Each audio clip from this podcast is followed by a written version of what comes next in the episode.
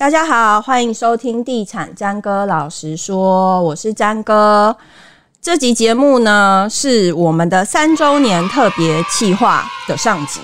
那整个九月呢，我们都在很努力的收集网友们对房市真实存在的问题。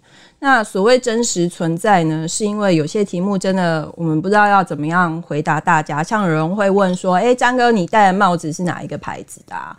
或者是说：“诶，像你们地产新闻有多少是被置入的啊？”那筛选过这些不正经的问题之后，诶，讲不正经会不会被观众骂？好，不管。那我们今天收集了呃一些问题，分作市场篇跟下一集我们会提到有关区域篇。那邀请了，呃，要怎么介绍这两位？太熟了，我们太熟了，太熟了。他们出生了，就是我的好朋友地产秘密客。Hello，大家好，我们是地产秘密客，欢迎收听地产好学生。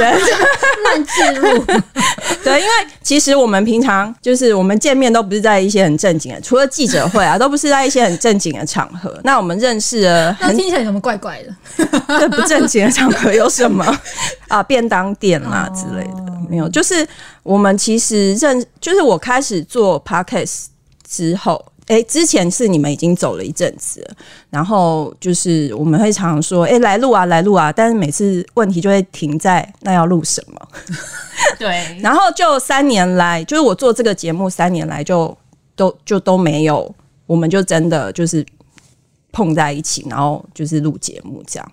嗯，所以你们说你们很紧张，我也很紧张，很开心耶，因为我们三个人终于合体了。对啊，就是想说，哇，詹哥约我们上你的节目，我觉得很荣幸，场面话王。就是你知道我们想要上这个地产詹哥老实说多久了，终于来邀请我们了，你是丢高。好，我们因为我们太熟了，所以之前我们就会讨论说，在这个节，就是在这个录音的。当下是不要说出对方的本名，这好像是一个游戏。我一直很想笑，因为詹哥一直提醒我说节目不要录太长，但是我们前面已经哈拉快三分钟，等下就通通剪掉啊！哦，原来是这样子啊！好，好，我们现在来讲市场篇啦。你 这样切入会不会太硬？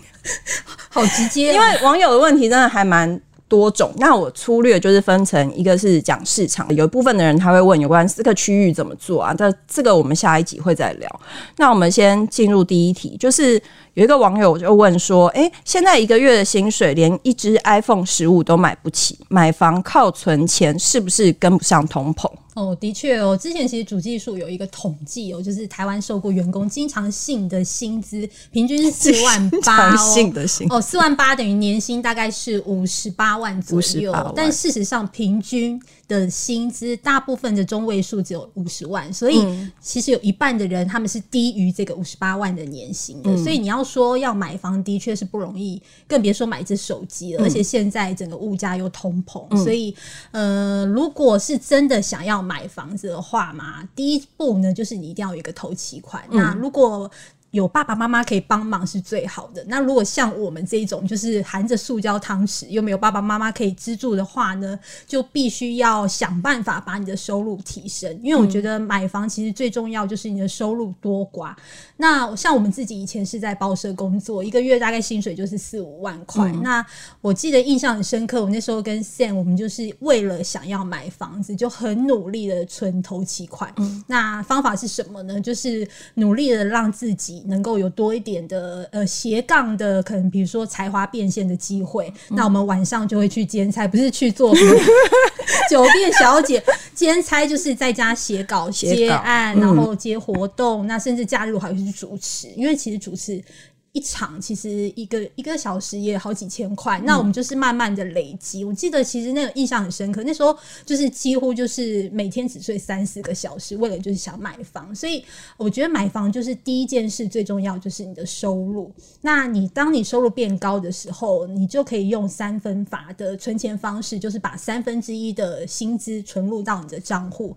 那如果你想要更高的呃更快速的致富的话，我认为其实你也可以用就是。一些比较潜力的股票，或者是像是那种比较稳健的 ETF 的部分，去让你的累积你的资产，然后让你的投期款也慢慢存到。嗯，对，我觉得这就是蛮重要的事情。但我觉得其实最重要的就是你有没有那个买房的决心，因为像你讲的，就是要用这种斜杠的方式存钱，真的就是你要牺牲掉你很多，比方说 iPhone 十五，你可能。不能这么恣意的就这样买下去。没错，像我们之前跟一个粉丝吃饭，她就是一个很年轻的女生哦，她很想要买房子，然后她就是白天是一个上班族，大概月薪三万多块，然后晚上就去彩券行打工，然后假日还去卖场。嗯就是当试吃员，嗯，然后我就觉得，其实在他身上可以看到，就是他真的是很想要买自己的房子，嗯、但是他也很厉害哦，因为这几年的呃省吃俭用，然后加上创造他的这个薪水，他其实现在不到三十岁也存到一百多万了，嗯、所以其实买房子，我觉得就是真的是你讲的，就是一个决心。对对对，如果你没有那个决心，真的就租房子没有不好，租房子没有不好、啊，对啊对啊，对啊，我觉得每个人的需求都不一样，嗯。对，好，再来第二题，就是这个网友他要问的问题很长一串。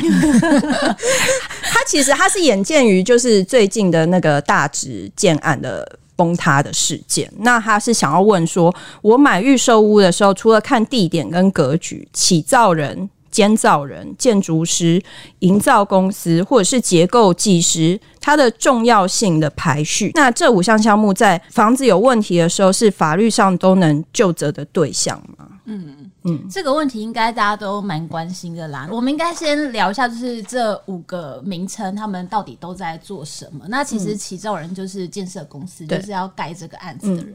那通常建筑师跟对不起，因为我们真的太熟了，我这么认真的跟真的不要笑场，你不要笑场，不习惯。那我不要看你，我看天花板，我看我的稿子，我看你耳朵，我看你耳朵，好。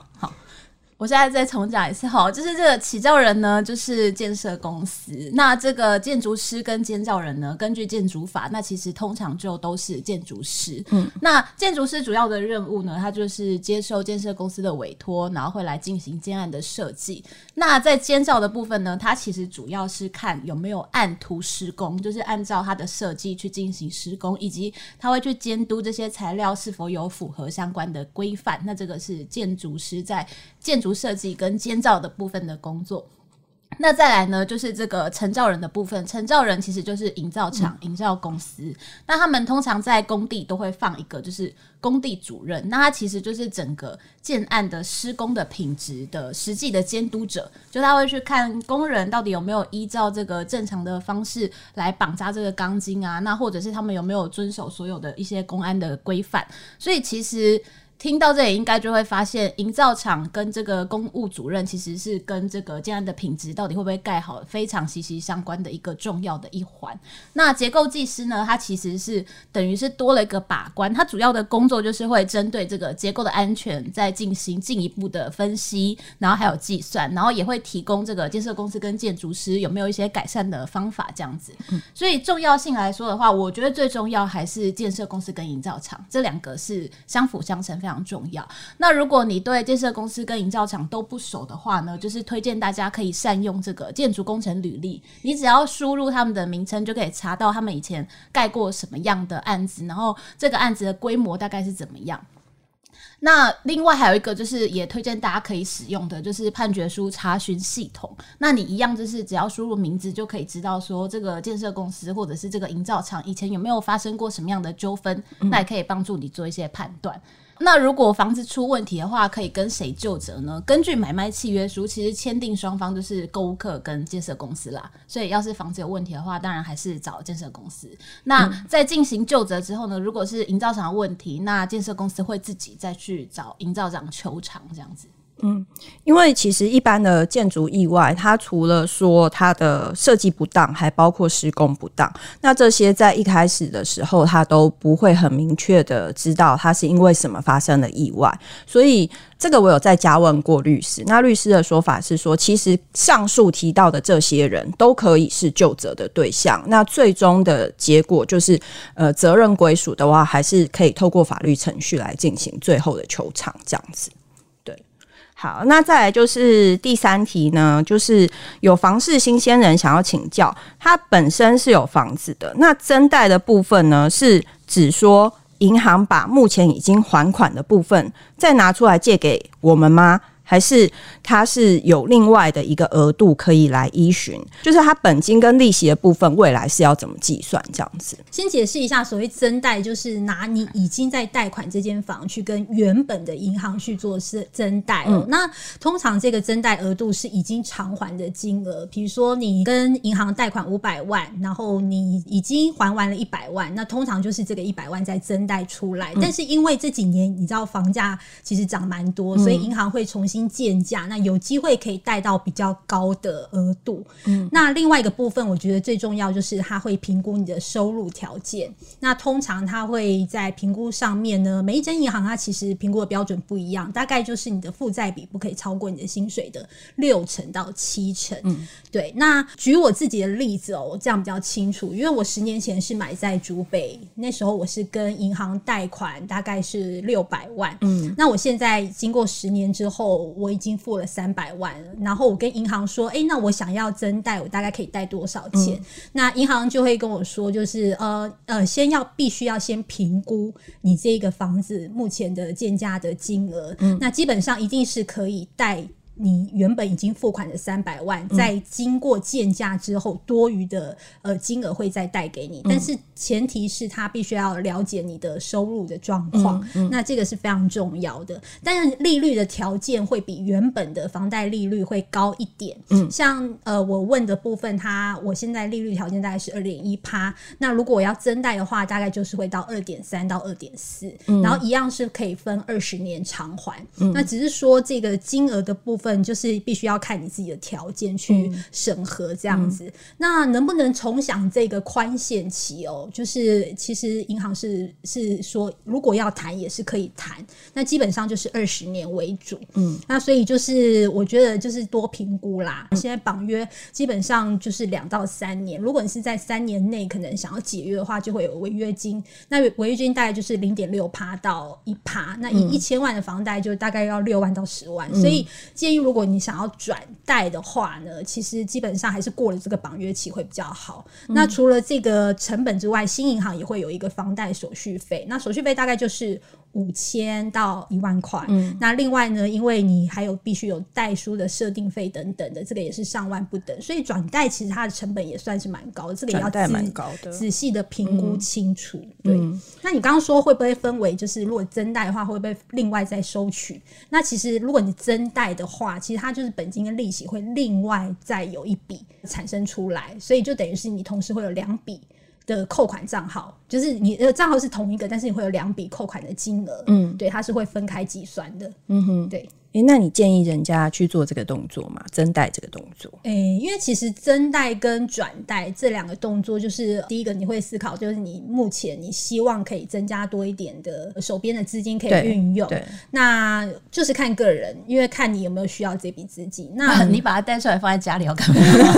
投资啊，转投资，但要确定你投资的标的是 OK 的。对，但是有一些人他会选择转贷，是因为、嗯、呃他想要延长他的贷款年限，嗯、但是你延长贷款年限。的时候，你就是利息会更多，对，所以你这个也必须要考量进去。嗯、那我觉得就是看个人的需求啦，嗯、对。像我自己是不喜欢欠银行钱的，所以、嗯、呃，基本上我就是也没有做增贷或者转贷这个动作，除非就是我希望可以更好的优惠利率，嗯、比如说我现在利率真的很高，我希望转贷可以把我的利率给降下来，嗯、那我就会考虑。不过有一些银行为了吸引呃，就是背贷族嘛，他也是会提供一些转贷的一些优惠方案，但你还是要多方比较。没错，那一般来说，就是你要进行增带这个动作，就是第一个，你房贷一定要先还一部分了的房贷，不是说你还了几十万，你就可以再继续来进行这个增贷这个动作的。对，就是建议还是要还了一。一部分的金额，但是因为这几年房价涨很多，嗯、所以是有机会可以贷到多一点点金额的。嗯、但是其实那个幅度也不会太大。那也要看你买在哪，是有涨的地方，就是会比较有机会啦。对，对，好，增贷它还是会看，就是你的信用评比啦，嗯、就是也要看你个人的那个状况是怎么样。对啊，嗯、对啊，有一些可能送件率也不高。对，还是看个人的状况。嗯，好，再来就是有网友就是问说，现在少子化的影响越来越大，那为什么大家在讨论房价的时候，长期还是看多？都没人了，谁买房？房价又怎么会涨呢？哎、欸，我觉得那个大家都会觉得说现在没人没有人买房，可是从数字上来看，就是大家嘴巴说不买，可是其实大家都有买。嗯，我们看那个自有住宅率，台湾的自有住宅率其实非常高。嗯，从两千年的八十二 percent，然后一直到二零一零年也还有七十九 percent，然后到最近二零二零年也还有七十八 percent，就是。这三十年来，自有住宅率都一直维持在大概八成左右，嗯，所以其实大部分的台湾人就是还是会想要买房。嗯，那。其实房地产市场说穿了，就还是供需市场嘛，嗯、就是有人买，那房价就还是会有支撑。嗯、那但是也不是说每一个地方都会一直涨下去。那现在房价其实一直持续呈现缓涨，主要还是资金的问题嘛，通膨。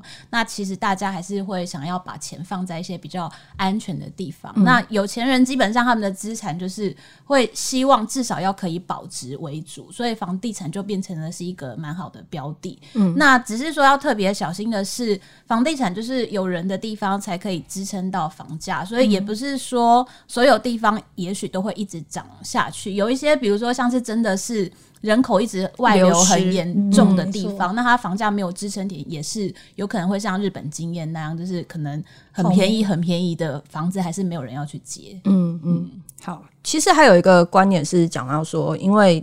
台湾的老屋的状况非常严重，嗯、就是台湾有一半的房屋屋龄都是在三十年以上，那它面临一个太旧换新，跟人们必须要换屋的一个阶段，然后甚至是老年化也很严重。过去住在公寓、住在透天厝的人，他现在可能他想要换。大楼，或者是换一个比较有管理、有电梯的地方，所以这都会是形成一个新的购物需求存在。其实像现在就是家户的人口数一直在降低，以前可能就是三代同堂，一家五六个人都有可能。但是现在有时候是一人一家的那种户数也很多，导致另外一种居住形态的兴起，就是说大平数要去换小平数。嗯，因为现在也没有什么人想跟婆婆住啊，越讲越小声，所以大家可能就会想要买平数不用那么大，房数不用那么。那么多的那种产品，嗯、就是也会卖的不错。嗯哼哼，好，再来是这个网友非常激进，他说几时要重课囤房税，他就留了这几个字而已。哎，几时？好，其实行政院在九月二十一号就是通过这个房屋税条例修正草案哦，那接着将送这个立法院审议。那未来这个囤房税会从现行的一点五到三点六 percent 调升到二趴到四点八趴。